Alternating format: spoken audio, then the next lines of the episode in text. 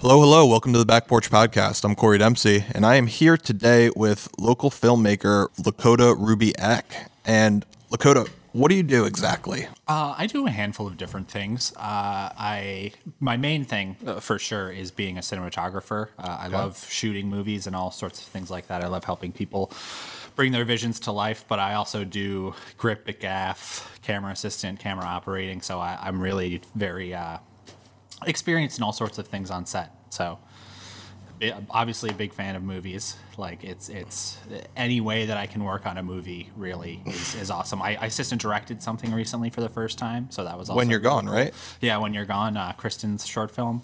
Um, Yeah, Kristen time in- Noriega, who uh, appeared on this podcast to discuss single location horror films, and great guest and really knowledgeable. Yeah, really knowledgeable. It was she she she reached out to me to do it uh, for her because I was also like like she felt a, a kinship with me in the fact that I'm also super knowledgeable on on horror stuff in general. So we just it, it was like it was a pairing that worked out really really well. It was it was honestly some of the most fun I've had on a set in a really long time. A lot of the folks I've been talking to have said that, and I'm really looking forward to seeing it whenever it it, looks, it looks comes amazing. around. It, it's like Jim Jim Powers. That man, uh, he is one of like uh, by far the best local DP. Not to not to sell myself short or anything, but that man can can make images sing like no other locally. Yeah, that's awesome. So, what are we talking about today? You kind of came up with this idea. So, what's going to be our discussion point? Our big discussion point is going to be uh, a very niche part of horror movies. It's uh, folk horror. Um, it's not a thing that you run into very often, but it is surprisingly, in small ways, coming back uh, in recent years with a, with a lot of recent releases over the past like five ish or so years. Even even now, there's a movie in theaters right now called The Cursed. It's not huge. It's it's like a weird low Oh, key yeah, werewolf yeah. movie. I saw I saw a trailer for that. Yeah, um, not the best thing ever, but you know, like it's it's still cool to see a, type of movie that y- y- when you watch them, you're just like, there's no way that this type of thing would get made today, but somehow they still are. People people are. It's not like making tons of money, but more people are going to see it than you would expect. Such a weird niche subgenre of the horror world to bring in. Yeah, so we're going to get into this discussion in just a minute, but we always have a beer. We try and theme it to the episode. And so this week we're going to be drinking Softly Spoken Magic Spells by Single Cut Beersmiths. Very good choice. I feel like, you know, there's a lot of witches in some of these movies. Oh, One, you know, very prominently featured. So I figured that would be a good beer to pair with this discussion. And uh, we're going to get into it.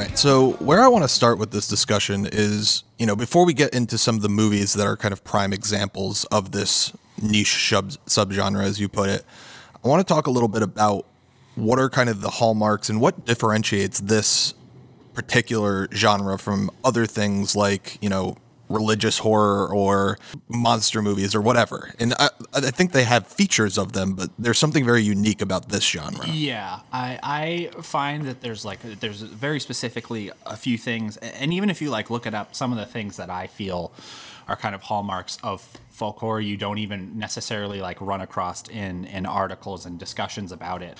But uh, a huge part of it is less, even though there's almost always, it's really rare that you there isn't. There's almost always a supernatural element to them. It's not the supernatural thing that is the real threat. It's it's the people either utilizing the supernatural element that's sort of its own thing for their own uh, means and taking it too far or or misunderstanding it. Um, there's also it, it's a lot of times it revolves around groups of people. It's not just like one singular person involved in whatever the the religion or the magic or, or threat that uh, is is it's always larger than than just a really small thing. Like it's this very wide spanning thing. It'll be towns, cults, stuff like that. A lot of cults. A lot of cults. It's it's it is almost based, almost always based around not only religion, but whatever the the religion that the movie is about. It's it's kind of the bastardization of religion Yeah, and taken yeah. to it's, it's and- fundamentalism and extremism. Exactly, and there's there's always there's always uh, the Christianity always finds its way into it, but it's never. It- It's always kind of a character who is very religious, or or someone who struggles with Christianity, like being faced with this new sort of strange religion and having to to process it through their own lens of their religion and stuff. And it's it's really cool like the dichotomy of seeing those two things come together. And also uh it's not always uh but lots of period movies. It's it's Yeah. very often a, a period piece.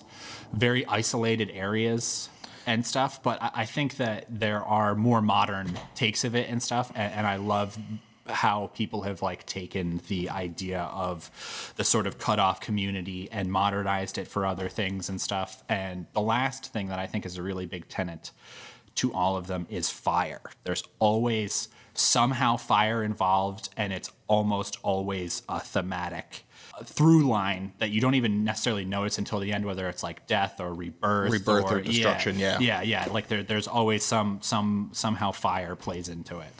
And I think often there's an outsider who's kind of the avatar for the audience Yeah. coming into it, and then you're experiencing what they're experiencing. Yeah.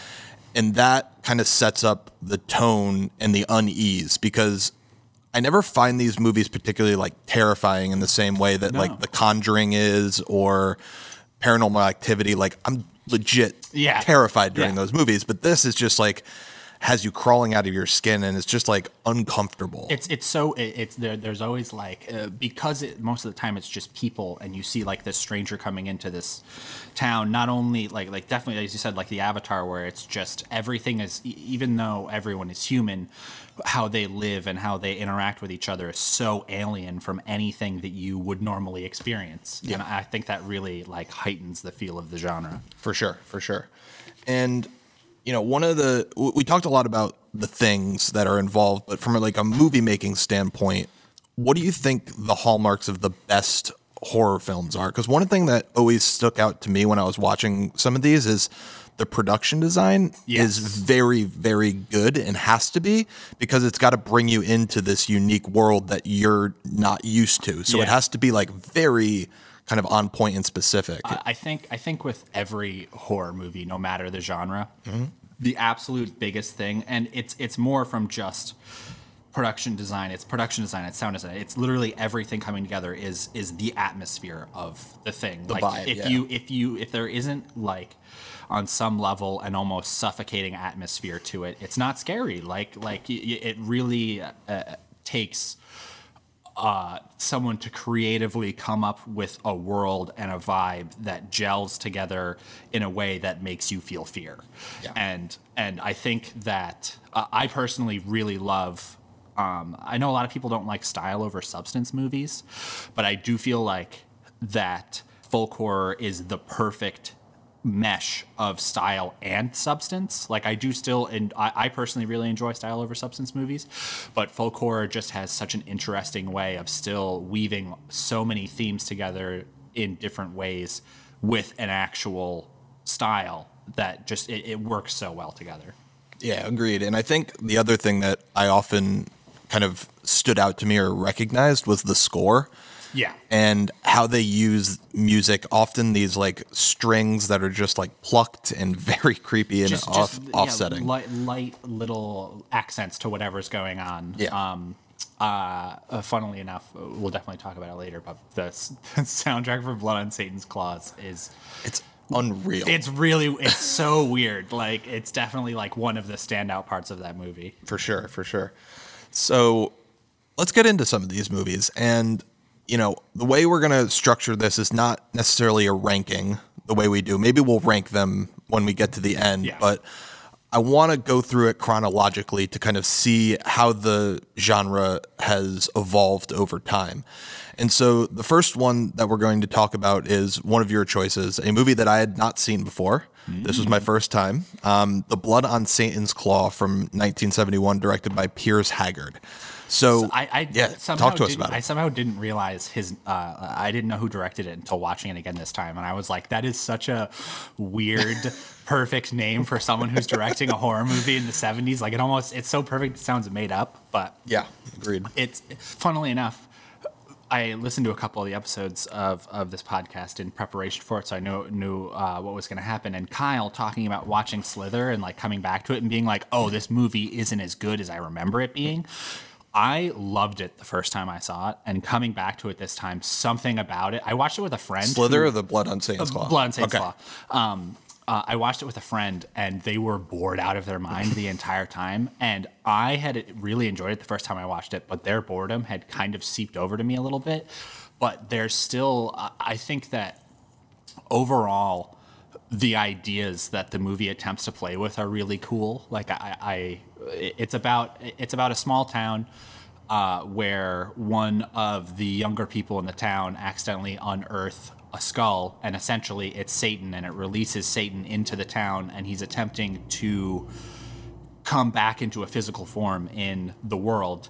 And he's doing so by uh, using the children of the town as a conduit and uh, releasing like pieces of himself onto the children. And then all the other children in the town s- somehow get wind of this but are about it there's never there's never a point of being like uh, they never explain it it's kind of weird and alien but it's like every kid is down like immediately minus like a, a small handful of them I think a lot of it has to do with the fact that it's Linda Hayden Yeah. and she is like magnetic and beautiful, Yeah, and it's just yeah. like, all right, well, she's in, I'm in, yeah and it kind of makes that's- sense. that's the other thing is there's like a couple moments of like where the kids like go to other kids in the town and they're like uh, yeah it's real spooky but like she's really cool and uh, she wants to make out with you so you should like go and help us resurrect satan and they're like you know what it's not a bad idea sounds good. Let's like, do that. I'm here, I'm here for it and uh, I didn't notice it until this time. It's really weird. It doesn't really have a main character. There's not No. like a, a singular focus, which is not a thing you see incredibly often in movies. Like, and I think that's really cool. Like, like a lot of times in movies, you'll, it'll start out with a singular character and then switch to another character like halfway through. There's not any of that. It's just constantly like every scene is kind of just like watching this town slowly unfold and like people And like devolve into madness, yeah. and either like adults or or the children becoming corrupted by the evil that's around them and even the people who like put up a fight against it never really put up a fight for that long like they kind of just eventually accept it minus the I, the I will say very hard to remember characters names in that movie I don't know a single character's Exactly- name. I just know. Linda Hayden and then the judge guy the dude with the giant greatsword like who yeah who is the I guess hero in the end who slays the way. beast and it's- in it's- all slow mo. it's it's very slow mo. It's weird too because like the the adults in the town kind of like come in and obviously like he he kills the devil and just hoists him in the air, but the there, there's hasn't really been a showing of that much pushback against it happening. So it's very weird when suddenly the town comes in and decides to do something about it because you've spent so much time watching the children interact with each other and stuff. It's just a very like it's so hard to feel if it's poorly constructed or just so weird and alien that it feels that way.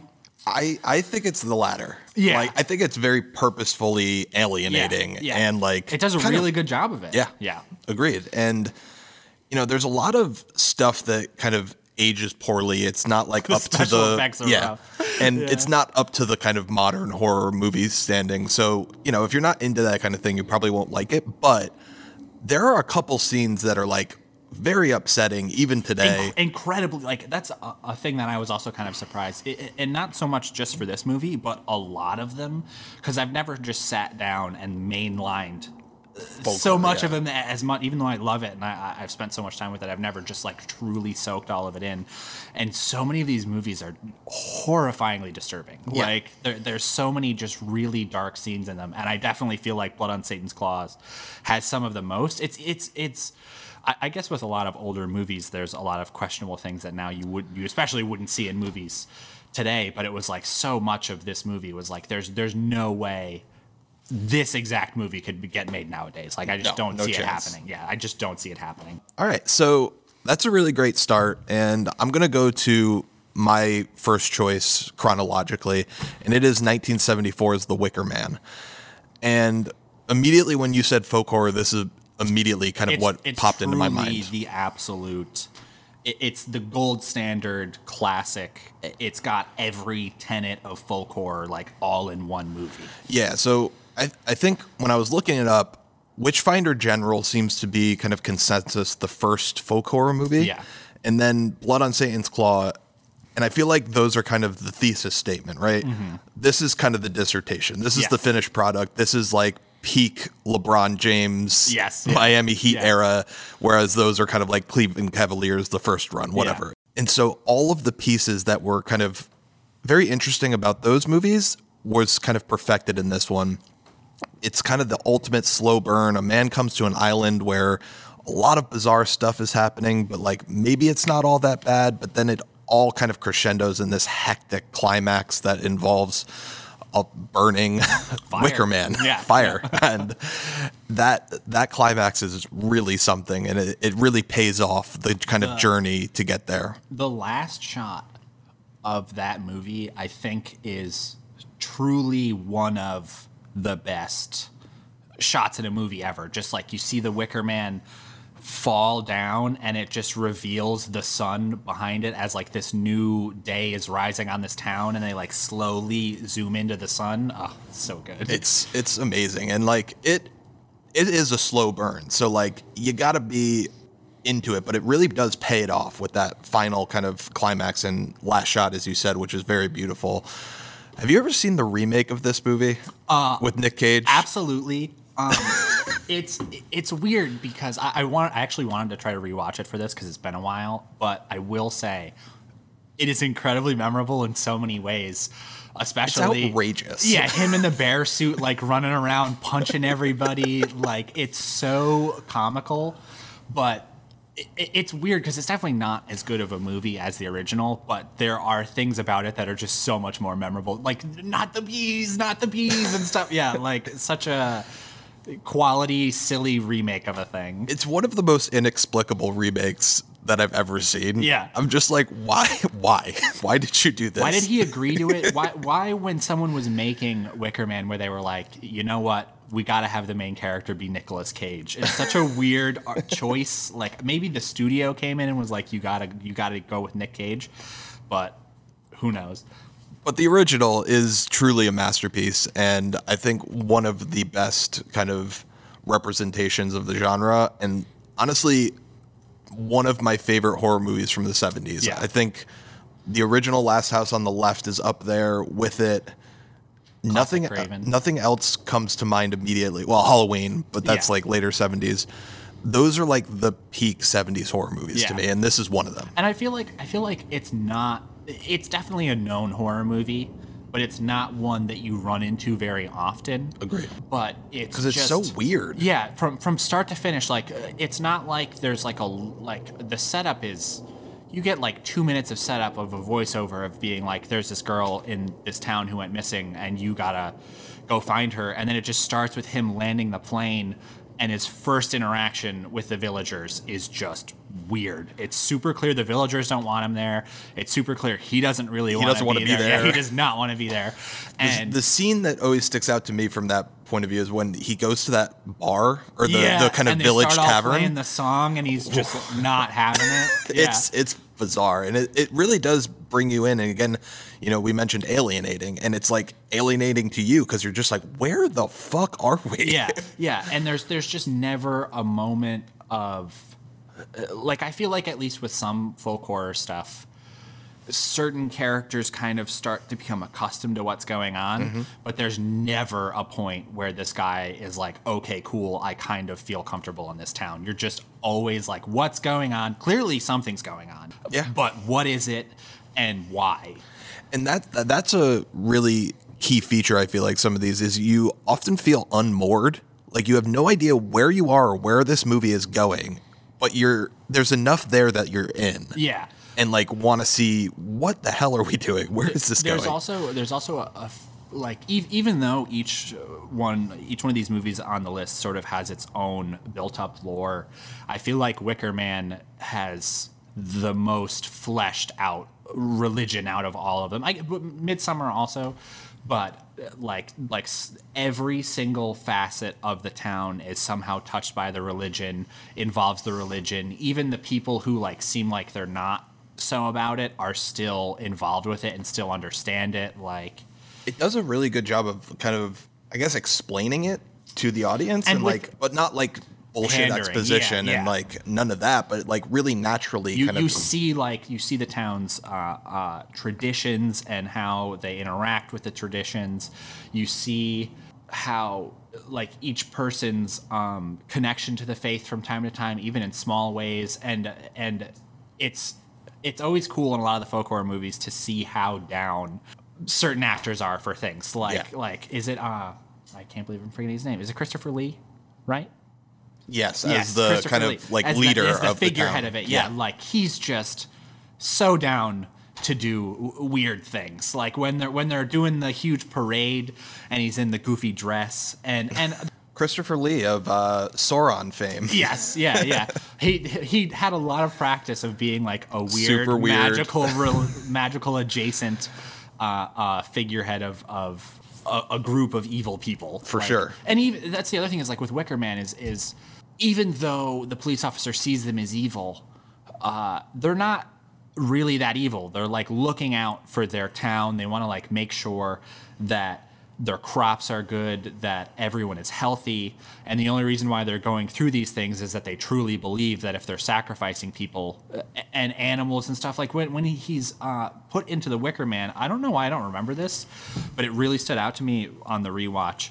They fill it with like like lambs and ducks and geese, all sorts of things. And when he is dying, you also like hear them dying as well, and you realize that like uh, Uh, it's it's just necessary for the town like to to do all of these offerings yeah i mean they they truly believe it. It's yeah. it's weird. It's not something the, that the you're sword, into, like but. the weird sword thing where they like are like who's going to get their head chopped off, as if there's truly some level of chance behind it. But someone somewhere is deciding to to be like, this is the person whose head we're going to cut off. Yeah. So I th- I think this is a good entry point for the genre. Yes. I think you know, Blood on Satan's Claw, you got to you got to be into it. That's, I think it very much. That's very true. Like you have to be a little dyed in the wool at that point. Yeah. Um, so let's fast forward. We are going to 1988, and this is your choice, Pumpkinhead. Yes. And I just feel like you couldn't make a horror movie in the 80s unless it was a slasher, even if it was yeah. a folk horror movie. But yeah. it's like folk horror slasher. It's it's. I do. I admittedly I think it's probably one of the weakest entries on the list, even though obviously I chose it. There's there's a lot of things about it that I really love, but after all of the build up and like getting to what Pumpkinhead is, it really kind of just like it fizzles it peters out. out a little yeah. bit. Yeah, yeah. But I love the mixing. I really love Americana things, mm-hmm. and I think that Pumpkinhead is a really interesting mix of Americana and folklore, where even though it isn't set in like the 1800s or something. Just the idea of the of of Lance Henriksen going to the witch and making a deal. Uh, that's another thing with like a lot of folk horror stuff is is people wanting certain things but not either not understanding the ramifications of what's going to happen or just not caring and he just wants revenge for his son. He doesn't care what happens. And by the time he realizes like what he's done to get that revenge, he's like, "Oh no, I messed up." But it's too late. And that was one of the more most interesting parts of the movie is like yes, it's a slasher.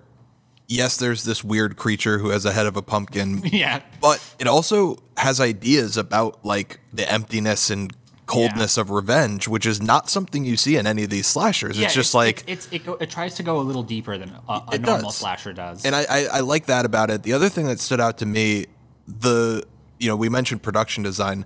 The pumpkin patch graveyard of the, the pumpkin weird, head. The weird, the weird, like tiny hill that's in the middle of the yeah. graveyard that he has to go on top of and like dig out the old body of Pumpkinhead before he himself starts to shift into Pumpkinhead. Like yeah, and then like the the vines that are all twisted. Like yeah. it is perfect. I think that that the, set that they made for that or not, whatever it is. Not not only that, but also the actual witch's hut it's yes. It's so it's it's definitely like as a person who works in film and does cinematography and like actually like thinks I can't not watch a movie and see a shot and think way too much about it.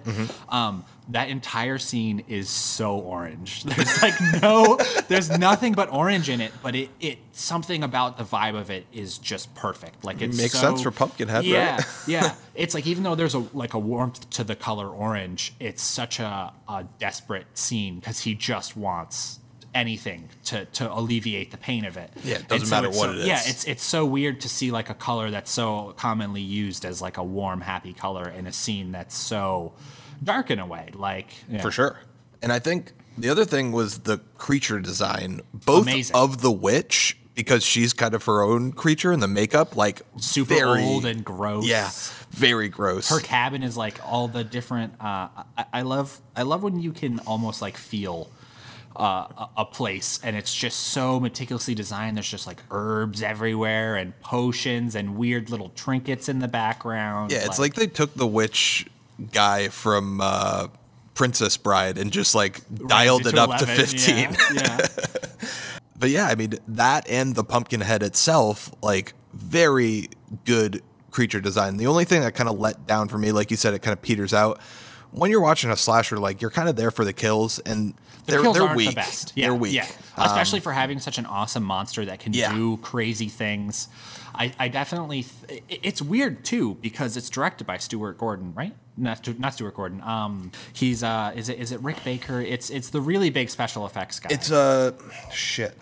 Is uh Stan Winston. Stan Winston. Stan Winston. I can't believe I forgot that. He's he's like he's like the biggest guy ever. what was his other? What was his big one before that? The monster that he made. I forget. I'm not sure, but he's he's he's somehow involved as like an assistant or the main guy on every notable horror movie for decades. He's oh, got a Oh, and- school. Yeah, he he, he Aliens, Jurassic Park, the Yeah. Terminator movies. Yeah, Damn. and and you can. T- it's the only movie he's ever directed, to my knowledge, and you can feel that it's not really a movie made by someone who thinks like a director. You can tell that it's made by someone who just thinks about the small details, which And it's can be- very good in those moments. yeah, and and and so you, it, it there's just parts of it that are good and parts of it that just do not work. And I think the reason why it doesn't work as well as it could is it's because it's not made by someone with a director's mind. And and it's cool that he took the time to sort of make this thing, and it grew into its own franchise, which. Not the best franchise at all, but the the ideas and the themes that like come into it, I think, uh, definitely at the very least elevate the first one enough to every time I watch it, there's always like some little new nugget of thing that's cool that I enjoy about it. Agreed. And I think if you're a fan of slashers, this is worth it just because it's kind of a different take Yeah. and an interesting take on the traditional it's also really short. stuff. It's like yeah, not it's even an, an hour, hour and, half. 26. Yeah, it's, It's- so short. Yeah. and like most of that is a, a weird opening title sequence that's Yeah. like and like the lead into what makes everything even happen in the first place, like the the son dying. Um, that's Yeah. also The dog so did such a bad job. He really did. that scene is that scene is so uncomfortably tense because you can just tell something bad's gonna- something's yeah. gonna happen and even like even if you didn't know it was a horror movie you can just feel like like the actual characters themselves i think that at the beginning it feels like a lot of the characters are going to be more fleshed out than they are but then all the all the fodder is definitely it's the usual slasher trope where they're just so so one note like Yeah. nobody learns a lesson besides kind of lance henriksen and by the time he's learned the lesson it's too late Yeah. it doesn't matter like Well, he, he's got to feel it for And- for unleashing the monster. and uh fire again because don't Yeah. they don't they kill him with fire right they they shoot him or oh the pumpkin head. Yes, Pumpkinhead yes. itself. Again, like like there's just even if it's the smallest amount of fire somehow involved, there's always fire always comes into it somehow. The Wicker Man being burned down, like For sure. Yeah. All right. So let's go to our next one. It is 1992's Candyman, the original. true classic. For me, like, this movie is one of the best horror as social commentary movies. And, you know, people love to talk about Jordan Peele now, deservedly so. He's fucking amazing. Yeah. But his movies don't exist without this original Candyman. And I just think the way that they kind of bring in gentrification and these ideas about, you know, that the outsiders in this case are kind of the poor and the you know overlooked people Ostracized, yeah. exactly and the way that they bring that into slasher slash folklore is very interesting and very good. Mm-hmm. and that that's kind of what stands out to me to, about this movie. When you when you had first brought it up i just because it's not seen as as a as like if you look up folklore movies uh, folk horror i could be wrong. I feel like you don't ever like no one ever singles it out as one. But especially sitting down and watching it i was like wow. Like everything about folk horror is here but it's it's just the settings completely different like uh, names people's faces it's all just changed but it, it works so well it, it also ties into urban legends and stuff and i think Yeah. in a certain way like urban legends because it's it's just uh, wherever you're from it's folklore itself and i think that it it folk uh, uh, it's just urban folklore which exactly, is like exactly. just like it's different just a thing that works. It, it it all works so well together, and again, like fire, like the the end, that very end of the movie, like Candyman dies from fire, but then through the fire, uh, Helen also dies and is reborn as a new version of Candyman. Yeah. I, I think that it. It takes a lot of the little ideas of folklore and repurposes it in a way that works so well. Agreed. And I think, you know, this is kind of it is a slasher movie at the end of the day, kind of in the same vein as Friday the Thirteenth or Nightmare on Elm Street. But Tony Todd is as the Candyman is way better than Michael Myers or Yeah. because he's an actual person and you feel it, not just like a masked thing. and has such a i feel like a lot of times when they try to give a slasher a backstory it, It doesn't work. just doesn't work but they I i don't know who i mean i guess clive barker on some degree even though i know that the story and the, and the movie itself are, are not the same thing I, I haven't read the original story but the just the, how fleshed out the idea of candyman is Yes. works so well for it Agreed. And Tony Todd just plays it to perfection. Yeah, I there's there's um the I also like a lot of the you don't see a lot of the kills. No. it's a lot of you just are dropped into the aftermath, and there's always the question of is it Candyman, is it Helen, and I, I don't for coming back to it, I don't remember it being so much of of it being someone who's framed as Candyman and Candyman being such a resourceful because because even like, well, a lot of times with the supernatural people, they're just kind of so supernatural you don't have to worry that much about that Yeah. sort of thing. But he clearly has he's not an empty villain like there's there's an actual like you said like there's an actual person behind it Yeah. so he he uh, utilizes that in so many so many interesting ways Yeah, and I think that one of the ways that they kind of convey it is when she goes through the mirror into kind of like his In- lair. the guy's mouth yeah. yeah And damn, like Yeah. talk about like set design and like all that. It's, so such creepy. A memorable movie. It is. like it's uh, again atmosphere. Like atmosphere Yes. is so important, and the the buildings of Cabrini Green itself, like it just. y- You see it and you're like, who thought of this? And not only that, it's. I think it's really funny when you're watching a movie. Uh, I don't think that many people run into this, but I run into it so often where you just like see a really cool set and you're like, somebody spent two weeks painting that thing to look like that because all the graffiti everywhere and how they like tie the so graffiti into the and, like, story. real. Yeah. Yeah. And there's also it was uh, there's the one scene where he's appearing to Helen and like talking to her, and they pull him out the window. Yes. it's so insane, and it's, wild. It's it's wild, and it's really cool to see, like like uh, even movies now that have a lot of um, practical effects. There's always some level of CGI or something involved, and it's so cool to see such a weird bananas thing done practically. yes, it is. Yeah. And did you uh did you watch the remake of this one?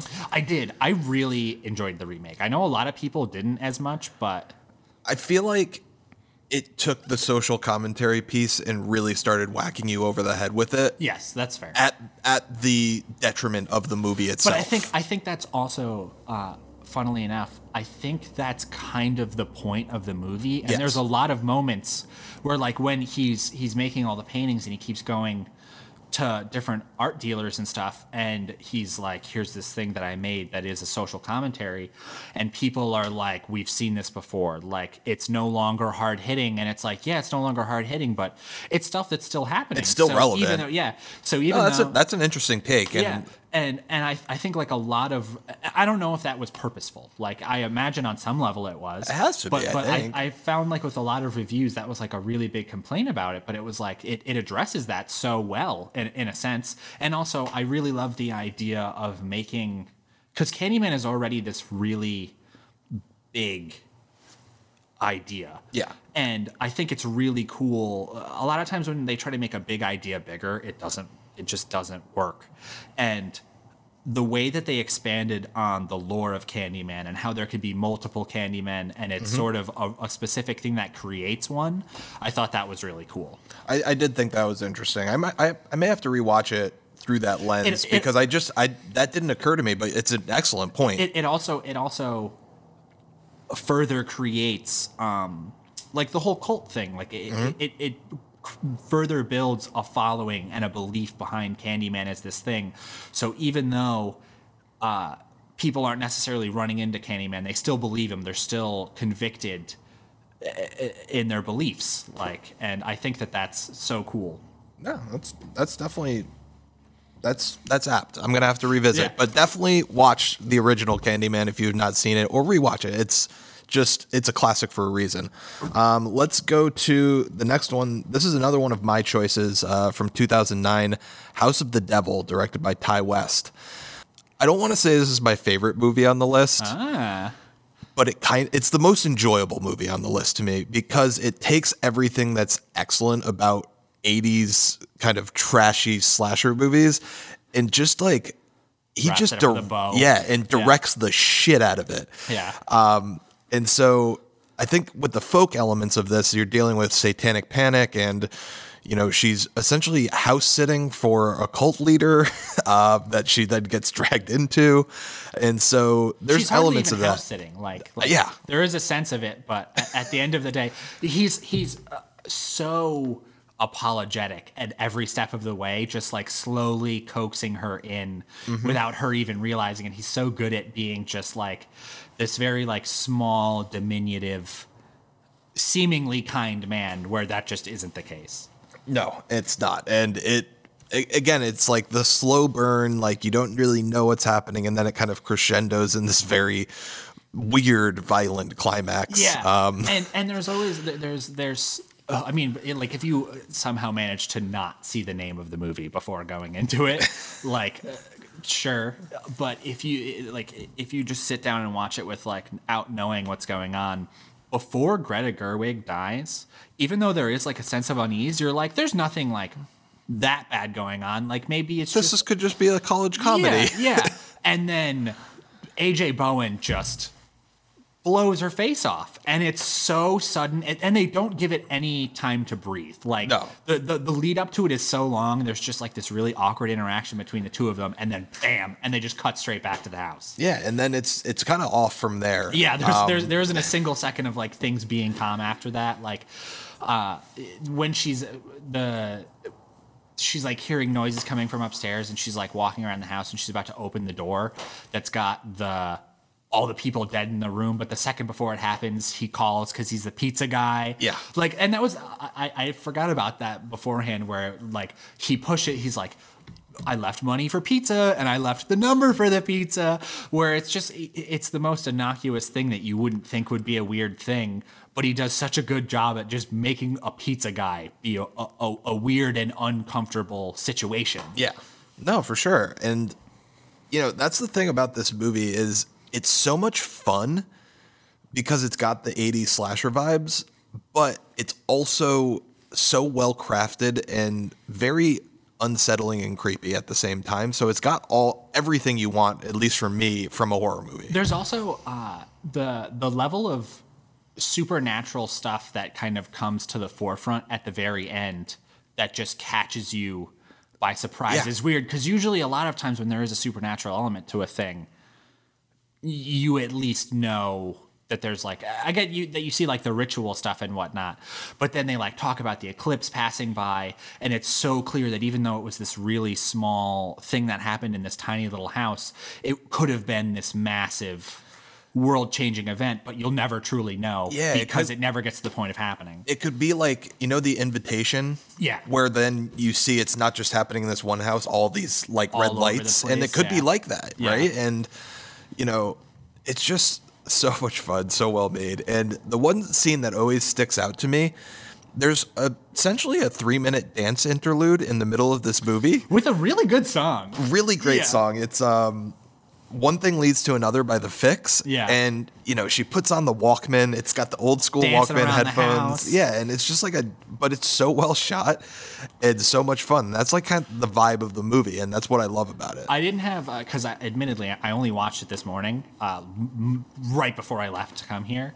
But I, I don't know if they changed what type of film they were using as the movie goes on. But as things go on, the movie just gets grittier and grittier and darker and more stylized. And I've seen this movie a lot in the past, but it's been a while, and that's a, like I completely forgot about the level of stylisticness that went into it, especially because I, I can't imagine it's a well budgeted movie. Like it has to be No, a it's- really it's small sub 100,000. But they used every inch of their budget in to the absolute best of their ability. Agreed. I think it's you know it's it's amazing. I love Ti West. I'm a huge fan. Yeah. And he actually has a new movie coming out called X.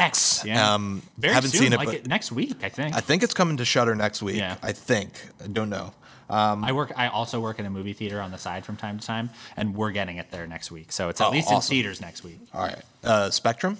Yes. All right, I'm I'm coming to see it then.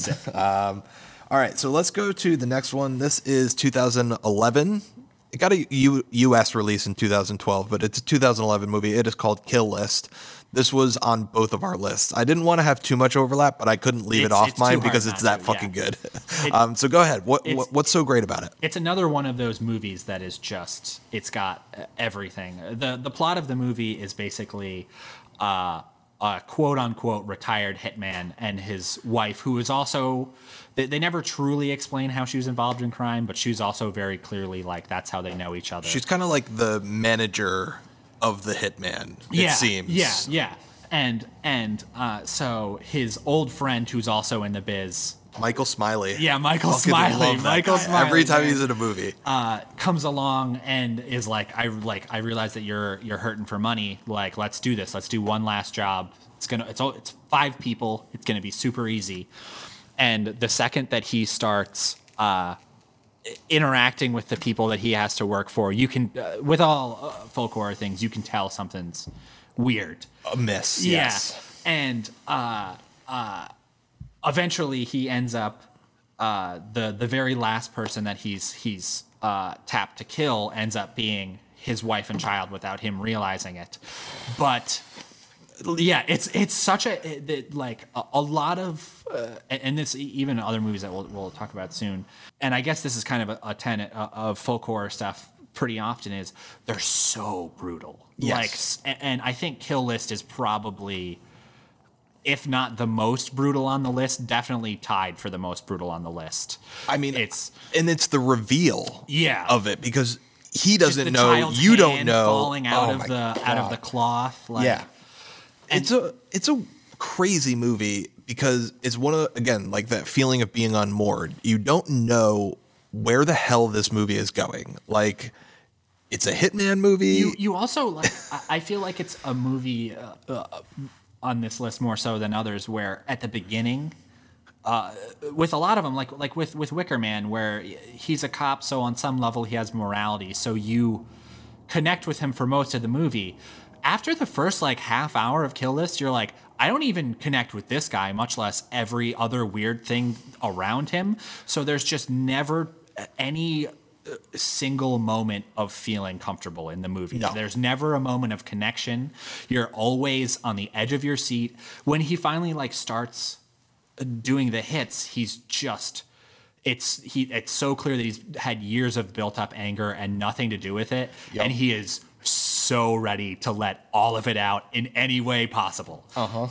No, and like you just don't have any idea where it's going, but there's enough stuff that it's just like I gotta see where what's happening, and the- then all of a sudden there's a cult and there's people marching and fires burning, Yeah. and it's just like what the, hell is going the, on? the guy who he kills with the hammer, like before he kills him, the whole time before he kills him, he's like, uh, "I'm so happy to have met you. Like, like this is such an important thing, and it means so much to me." And you're like, "Why is Why? this guy What is so happening?" happy to get murdered by this guy?" and and eventually, it turns out that the whole the whole organization is, is part of a cult. And I don't even think they really explain. Like with a lot of a lot of them, they explain it's what the like- purpose of the ritual is. There's no explanation. it's just like a kind of I think it's got elements of kind of like the Illuminati, like Yeah. the shady powers that be are actually all connected in this like cult. And that's I think what it was doing.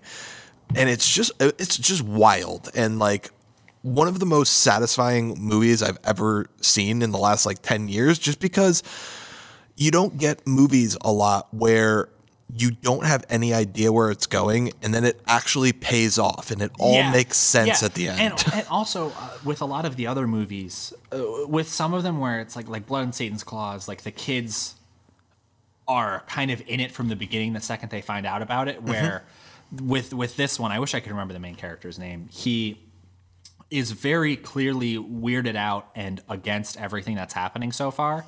But then at the very last moment, once he's killed his wife and son and they put the crown on him, the very last shot is you can see in his face he's almost just accepting and happy of what's now happening. Like it was his, wife and child dying was a release and now he's to be part of this like bigger picture. yeah. And honestly like they have a very unhappy marriage that is It's very really clear. unhappy, yeah. And so But neither of them wants to do anything about it. Right. And so this is actually like cathartic release for both of them in a Yeah, way. And like yeah. it's fucked up, but like that's kind of the thesis of the and movie. It's, it's it's weird that like once even though she's definitely not happy with what he's doing, when he starts returning after these things, she's suddenly a much more loving Yeah. and caring partner.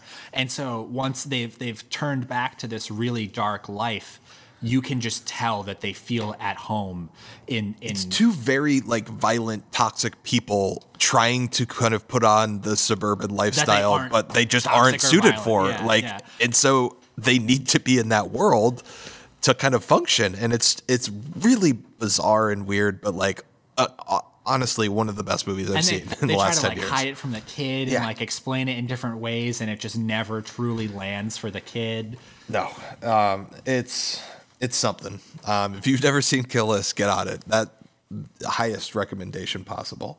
Ben Wheatley in general. If you oh, if yeah. you if you want to dive deep into folk horror as a whole, Ben Wheatley is a, a top tier person to go with because half of his filmography is in some way adjacent or actually folk horror. Yes, for sure. He also has the ability to kind of alter genres. Make like the While- darkest stuff hilarious. Yes, and while also like still making it all his own. Like he's Yeah. made some straight up like comedies, kind of, but they're still But they're so dark and Yes. dealing with things that aren't you would never be like, oh, this is funny. this is funny. It's Yeah. not, but it, he makes but it, it, so. but it is funny in, in this instance. Yeah, he makes it so. Um, yeah, definitely a great filmography to kind of explore. Uh, let's go to the next one, and it is 2016's The Witch. Robert Eggers, you got the lighthouse I shirt do. on. I, do. I had to wear the lighthouse. I had to wear the lighthouse hoodie. is the lighthouse folk horror? No, it's It's, It's- super weird. it's like folk horror, definitely it's definitely like isolationist Mm-hmm. horror. It's it's a weird movie where it's like hard to necessarily even Classify it, categorize it, as horror. Yeah. but it's definitely there's horror in it. it's more psychological horror than anything. Yeah. Everything is internal. In yeah, that. yeah. It's just so shut off from the world outside of it. So in a sense, like y- you can pull elements that exist in folk horror into it, and I think that just the more we see of Robert Eggers' work, that's definitely a through line. Uh, just like this weird isolation, for sure. because because the witch itself is is Yeah, a- let's talk a about the family, witch. a family that's ostracized. Uh-huh. Because they it's never truly laid out why like like exactly what they did to be banished from the town apart from sort of practicing a more radicalized version of the religion that they're part of Yes. and the the the church is just like we don't want you here like You gotta go. unless you can change what you're doing get out we don't want you so uh, uh, it's just basically this family falling apart where even though there are uh, the the catalyst of it is this witch in the woods that steals one of the children. But even though there's all of this stuff going on the family is so terrible to each other and just doesn't get along that it's really like is the biggest issue here the fact that there's an evil witch in the woods like One of the worst movie dads of all time, for real. terrible. like no one wants to move an inch for another person. Like everyone is so focused on themselves. And then when there is a moment where like it's like you have a chance to do the right thing or do something that's going to be smart. They're just like, nah, I'm not going to do it. I'm good. Yeah, I'm just going to make the worst possible decision. And it's it's everyone in the family. It's the children, like all four children. Like people are always stoking the flames with each other. Like and yeah, I, it's just. It, it's such a it, that's an, it's another one of those movies where it's just every single element of it is suffocating. The Yes. track the the the soundtrack is so sparse and and uh, arid. The cinematography is surprisingly. You, watch it and you're like, this is a beautiful looking movie that clearly a lot of work was put into, but it's so simple. Like half the scenes are lit by like two or three lights, but it it just sings. Yeah, no, for real. I mean, I think Robert Eggers, he might not be for everyone because his movies are pretty slow and Really plotting. slow, yeah. But like, from the craft of filmmaking, he is a master Yeah, of like yeah. tone, of creepiness, of little moments that are just like perfectly staged and constructed, and then. I, I- feel like they all pay off in the end. Like the final scene with the witch is just, and she's Her hovering floating into the sky. it it makes it all worth it. Like the whole journey to get there, to me, it pays off in that moment. And similar to the lighthouse, I feel like It's it's another one of those uh, like again with a lot of folk horror stuff where Thomasin is so like every time someone questions if she's a witch, she's like no, like I'm not a witch, I'm not a witch, but she never fights so hard against it that you're like she's convinced of it. So once the option is finally put in front of her, she's like, "You know what? I'm a witch. Yep. Let's do this. Let's do Like, it." There's no reason not to." And, and also for a movie with child actors, especially child actors that are featured so prominently, like the two the two kids, they could have ruined the entire movie. I The Witch like really launched Ralph Ineson and Anya Taylor's Joy's careers. Like I, I feel, uh, I'm sure maybe something would have come along later that if it hadn't happened, it would have put them on the map. But that movie alone really set their careers up for both of them. Like especially, uh, uh, Ralph Ineson, not so much for other things, but like he is an A24 staple of period Yes. pieces now. Like you, Every single every single one of them. Yeah. no, but Anya Taylor Joy is like one of the biggest actresses working Yeah, right now. yeah. She's in the X Men franchise and the New Mutants. She's Worked with Edgar Wright. Queen's Gambit, Edgar Wright. Like she's she's, everywhere. she's she's really good at doing small movies and big movies. Like I feel like a lot of times you like find people who kind of stick to one thing. Like once they start doing big big big budget movies, they don't really come back to it again. uh, Back to the smaller stuff, but she'll just constantly pop between the two of them. Yeah, she's she has the charisma to kind of carry a huge movie while also being a great actress who can act in like real movies. Yeah. And so she's she's flexible and excellent and yeah.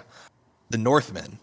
I'm so excited. For Eggers' new movie. I just I'm so realized, jazzed. I just realized Northman comes out next month. Yeah, and I was like 22nd, I Yeah. I was like, I need to have that day off. There's no way I'm not going to see like the very first possible showing of that that I can see. I think we should go and then pod about it after. Yeah. Let's do it. I mean, it's I'm so jazzed about this movie because it looks it's going to be a Robert Eggers movie, but it looks like it's not going to be the slow plotting. No, it, looks, like, it's going to be huge and bombastic. And, yeah, and I'm so jazzed um, about that.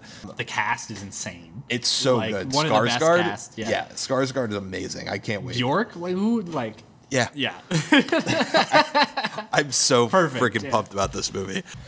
All right, so we're down to the last two. Let's first talk about 2018's Apostle. This one I wrote down as Gorefest Wickerman. yeah, yeah. Uh, so how you said House of the Devil is probably the top of the list for you. Apostle is so far and above the absolute top of my list for this. It is Okay. such. Uh, I've seen it a handful of times now, and, and every time I come back to it, I'm more and more surprised by how well made it is.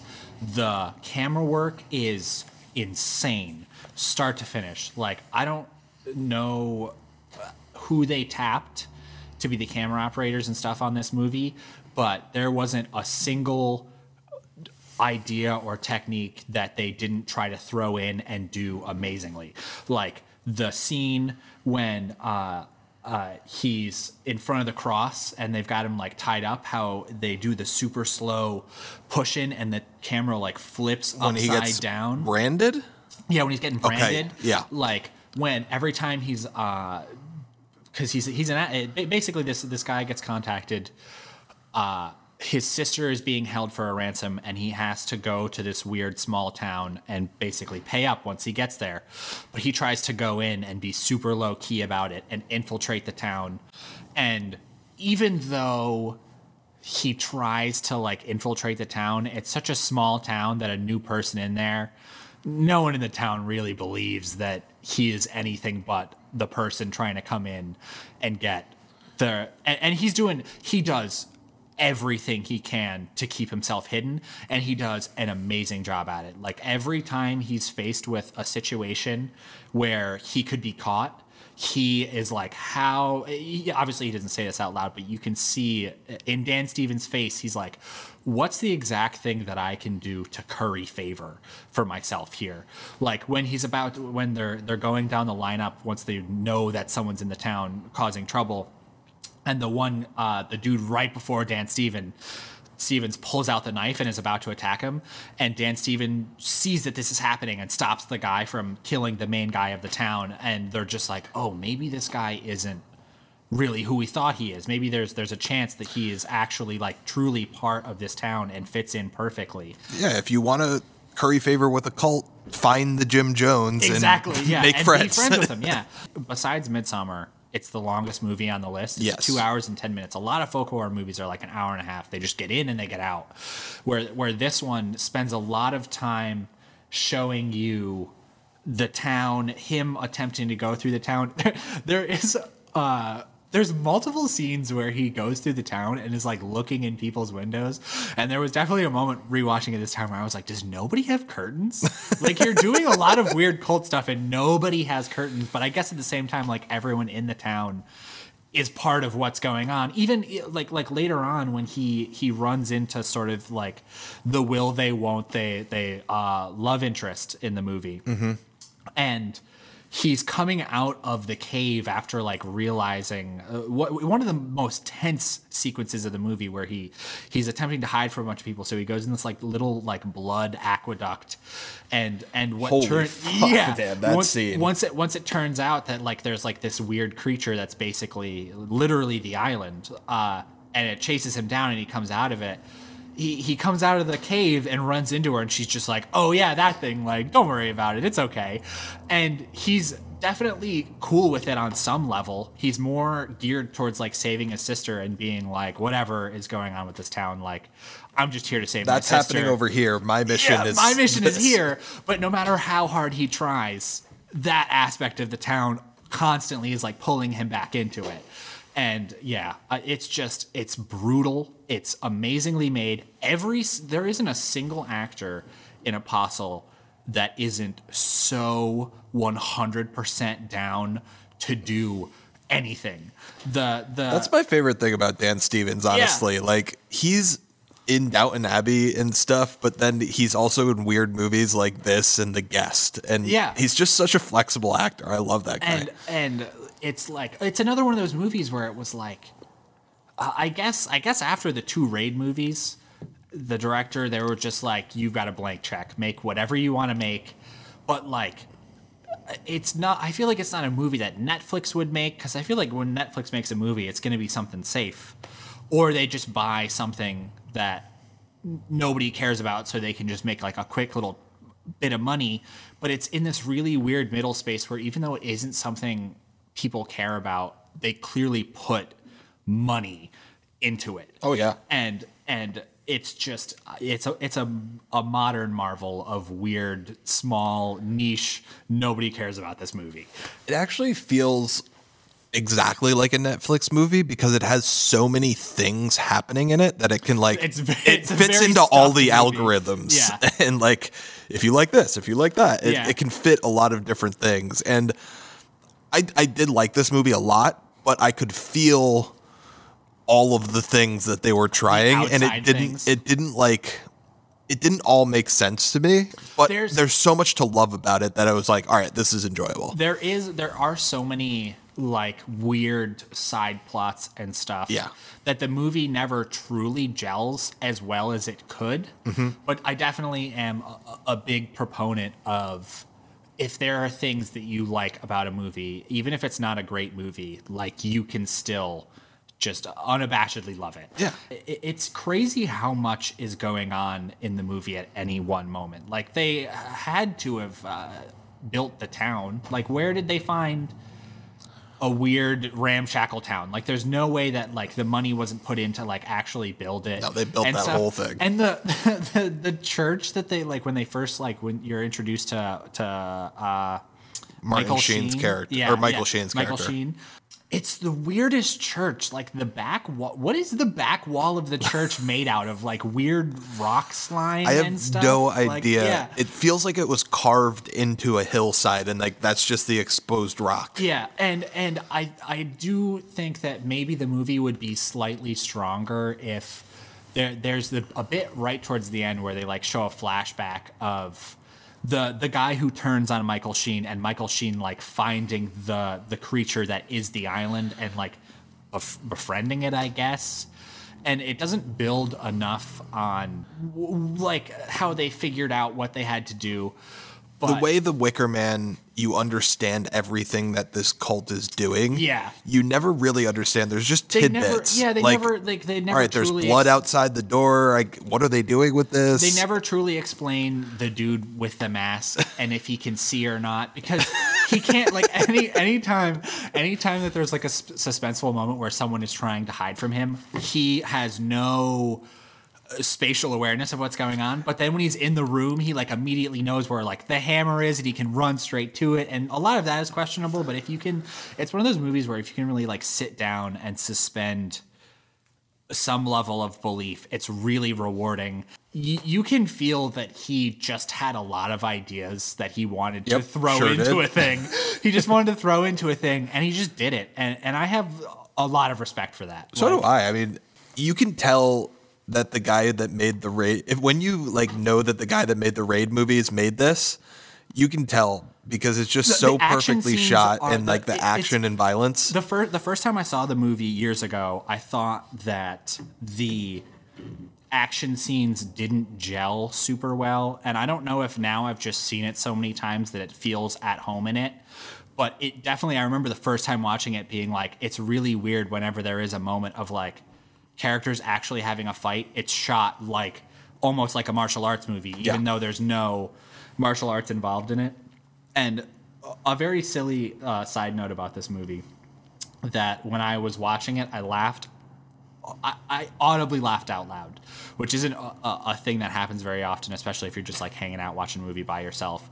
At the very beginning of the movie, when he is on the boat over to the small island, there's uh, they clearly have like a section where there's a bunch of goats and stuff, and one of the goats like pops over into the I back thought it was section. a calf. S- It's something. It's Some- something. some farm S- animal. some farm animal, and it pops out and like lands in front of him, and it's clearly like not going to fall off of the boat or anything, but he he immediately sees that.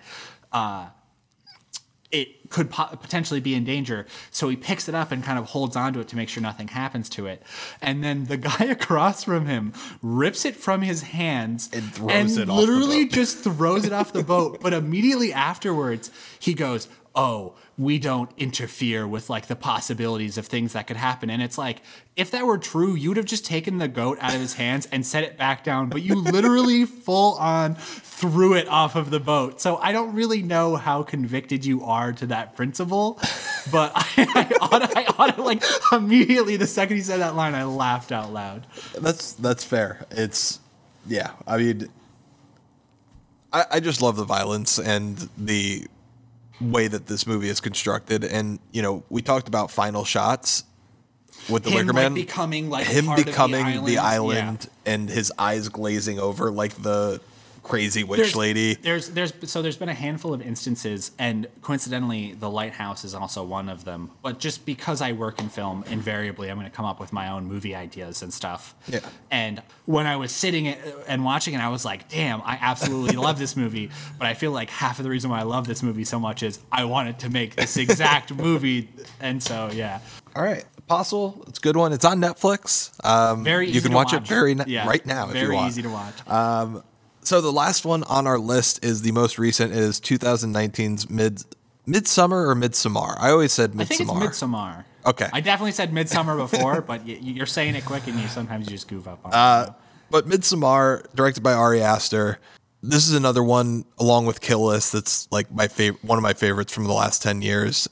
And it is a movie where again, it's so creepy and so like unnerving, but you don't really know what's happening or where it's going. especially because a lot of it is so, much of it again where like even when they're doing the the Hårga ceremony with the, mm-hmm. the giant hammer like even though they're killing o- older people in the community everyone is just so comfortable with it and they realize that it's a necessary part of of what makes them them Right. That's that's the moment where you know some sinister shit's going down. Yeah, yeah. Is that There's no ritualistic question, the yeah. ritualistic suicide scene with the older people.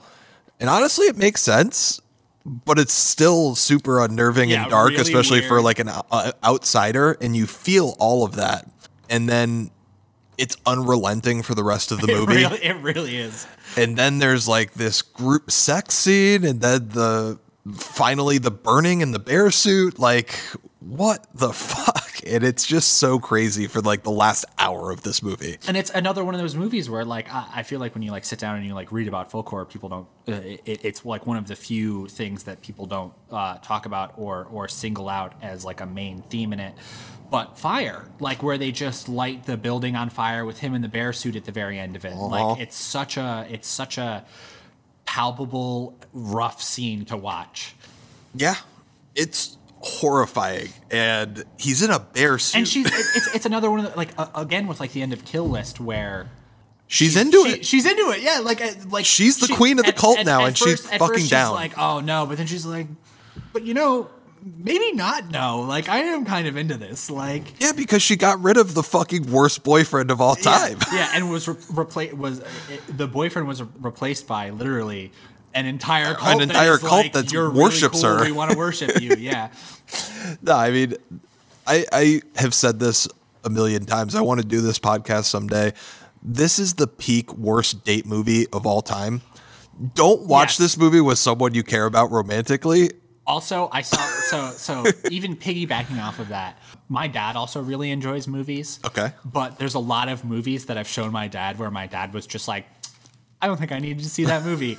and the day that Midsommar came out, I was like, Hey, do you want to go see like this weird sort of like culty horror movie or something? And he's not that much about horror movies, but he'll watch them because I, I like to watch them. And he's like, I'll just go see a movie with my son. It'll be cool. It'll, it'll probably be good Great supportive dad. the second the movie was over, he just turned to me and he was just like, "Why did you take me to this movie? like, this is not a movie I need to watch with a child, much less my own child." Like, uh, yeah, I mean, it is brutal, but one yeah, of the best. brutal. Like, like every like so many of the other ones. There's just like, and I think like with a lot of folk horror, not only are they brutal, but it's the way like the context that a lot of the brutality is displayed to you is so nonchalant that Yeah. it makes it's another thing where it's just like it's another uh, element that's alienating because it's it's because you're the outsider being brought into this world, and for them it's normal, yeah but to you it's just like what, the fuck. hell is going on right now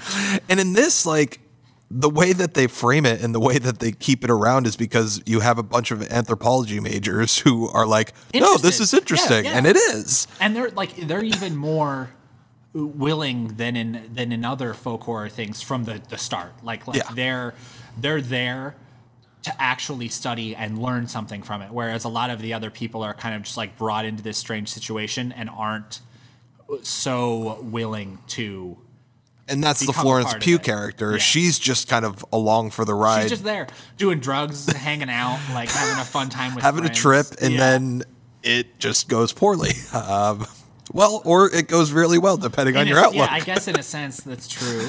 And it's like the the it's uh, I don't know how much you look into like the making of movies and stuff, but supposedly that movie was grueling to make because of it. they shot it all like it's it's it's uh, another thing with with folk horror, not always, but but there is definitely more of of it than not. Is so much of it takes place in the daytime, even Yes. though it's it, even though they're supposed to be like spooky, scary movies. Pretty much all of Midsommar is during the day. Uh-huh. A lot of Wicker Man during the day. A lot of Apostle during the day. Like it's it's it's weird how well you can translate a thing that should be so safe into something that isn't. Yes. No, it kind of uses that and weaponizes it. Like, no, this shit happens in broad daylight. but but because they shot it in daylight, apparently like a lot of the days were like 90 degree days and the DP was like, "How do I how do I light a crowd of like 50 people with just sunlight and make it not look bad?" But he did it. He did a great job at yeah, it. it looks amazing. Yeah. It's it's just a remarkable movie, honestly. One of my favorites. Um, so we're at the end. Should we rank it? Out of all these films that we discussed, what are like the three best to you? For me, I guess it would have to be Apostle is the top for me, even though it's not necessary. It, it is very indicative of what the genre has, but it's definitely a messier movie. Like it's not the best from a filmmaking standpoint, but as like a personal favorite, it's got to be number one.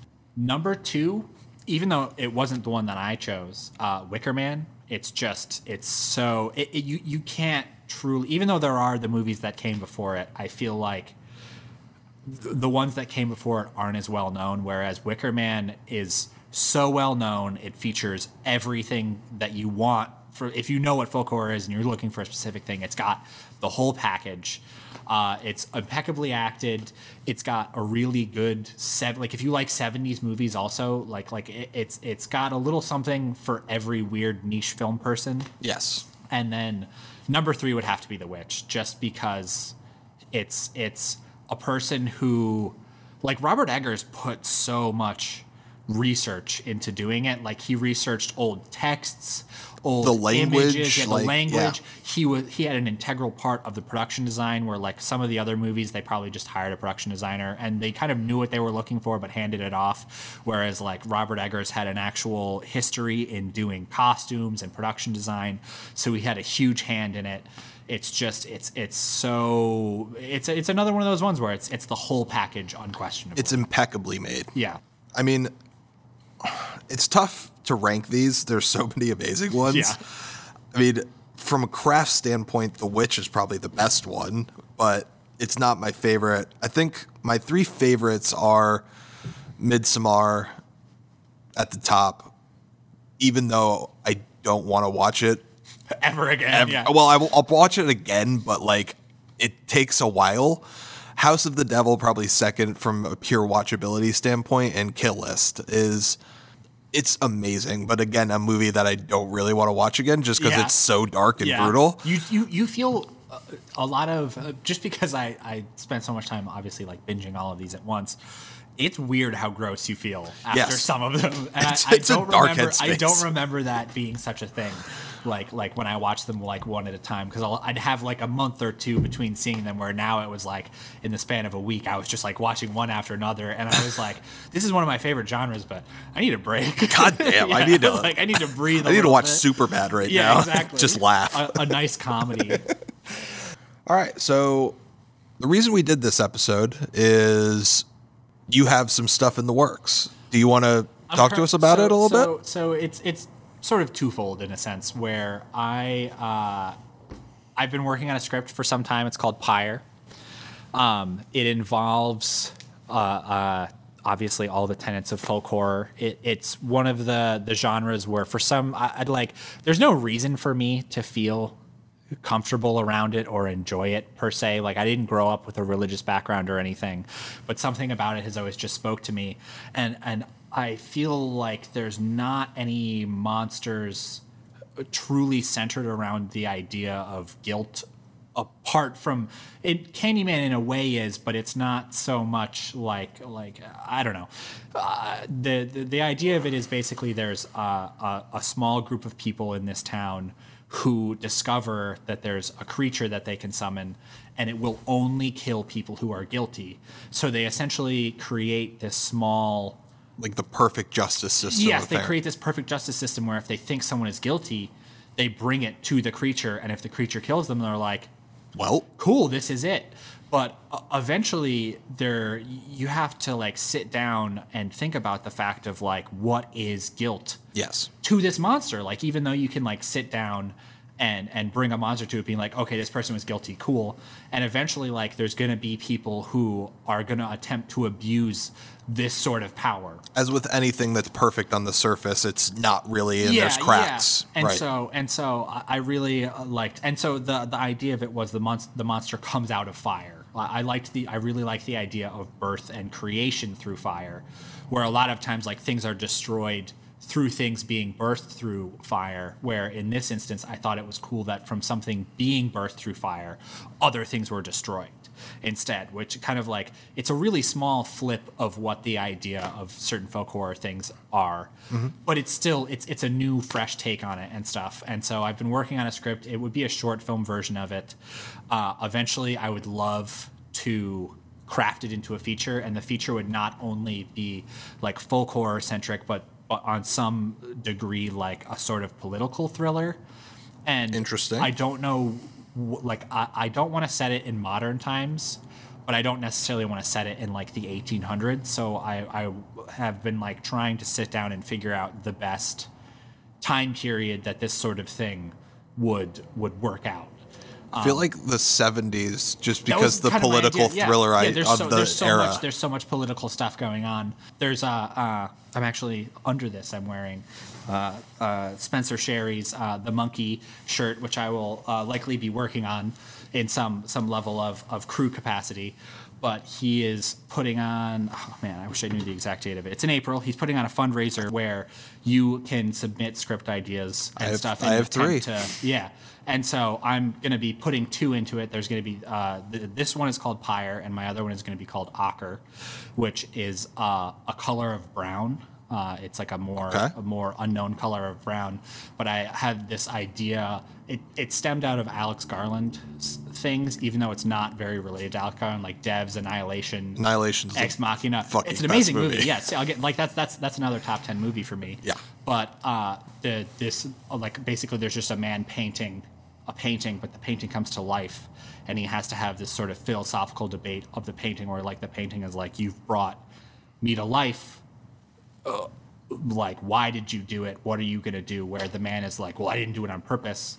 So I, I like the a thing with like like with a lot of folk horror stuff that I, I really enjoy is the idea of one person being faced with an idea or a th- like like theology so large, so mm-hmm. much larger than them that they just truly can't grasp it, but they have to do something about it. Right. And so a, a lot of the stuff that I like sit down and want to make myself somehow involve that sort of thing. But but outside of that, like I've I've uh, I've DP I've been DPing left and right. I've I've I've shot so much stuff. I shot six short films in 2021, a handful of music videos, and I currently we're not done, but we're like three days out from being done. Uh, I'm shooting my second feature for Dirty Sweater Pictures. Dirty Sweater Earworm. Productions. Earworm. It's a it's like a horror thriller. Um, uh, I've got I've posted some stills about it. There's there's a, a handful of, of news outlets, uh, the Daily Gazette, News 10, that have uh, so graciously like actually put out articles about it. Um, you can check out my stills on my Instagram, uh, Tomb Pictures, uh, and outside of even my film stuff, I do uh, a lot of printmaking. I really love, uh, th- and that's uh, again with like printmaking stuff where it's like I really love antiquated mediums and stories being brought into the modern age. And so I like to do a lot of folklore and folk horror inspired art through that. Nice. And where can they check out that stuff? The printmaking. Also, also on Instagram under folklore prints. Um, it's uh, yeah, I, I have multiple Instagram accounts for all of my different, all my different artistic outlets and stuff. But it's it's uh, it wasn't really like uh, I think I really only became interested in this stuff a couple of years ago, but it was one of those things where like you just like run across this really weird small thing and something about it just feels like home, Right. and and it feels so natural to like uh, uh, uh, consume media related to it, to create media related to it. Um, so if you're a person who has a, a folk folk horror project and you want some help making it uh, in any capacity, I am absolutely your guy. Awesome. All right. Uh, so that does it for us. We are going to get out of here. You can follow our stuff on Instagram at Back Porch Media, on Twitter at Porchback Media, and on Spotify and Apple Podcasts and wherever you get that stuff. I follow them on all my accounts. Thank you. Appreciate it. and you can rate and you can review and you can do all that stuff um, if you feel like it. And yeah, that's about it for us. See y'all.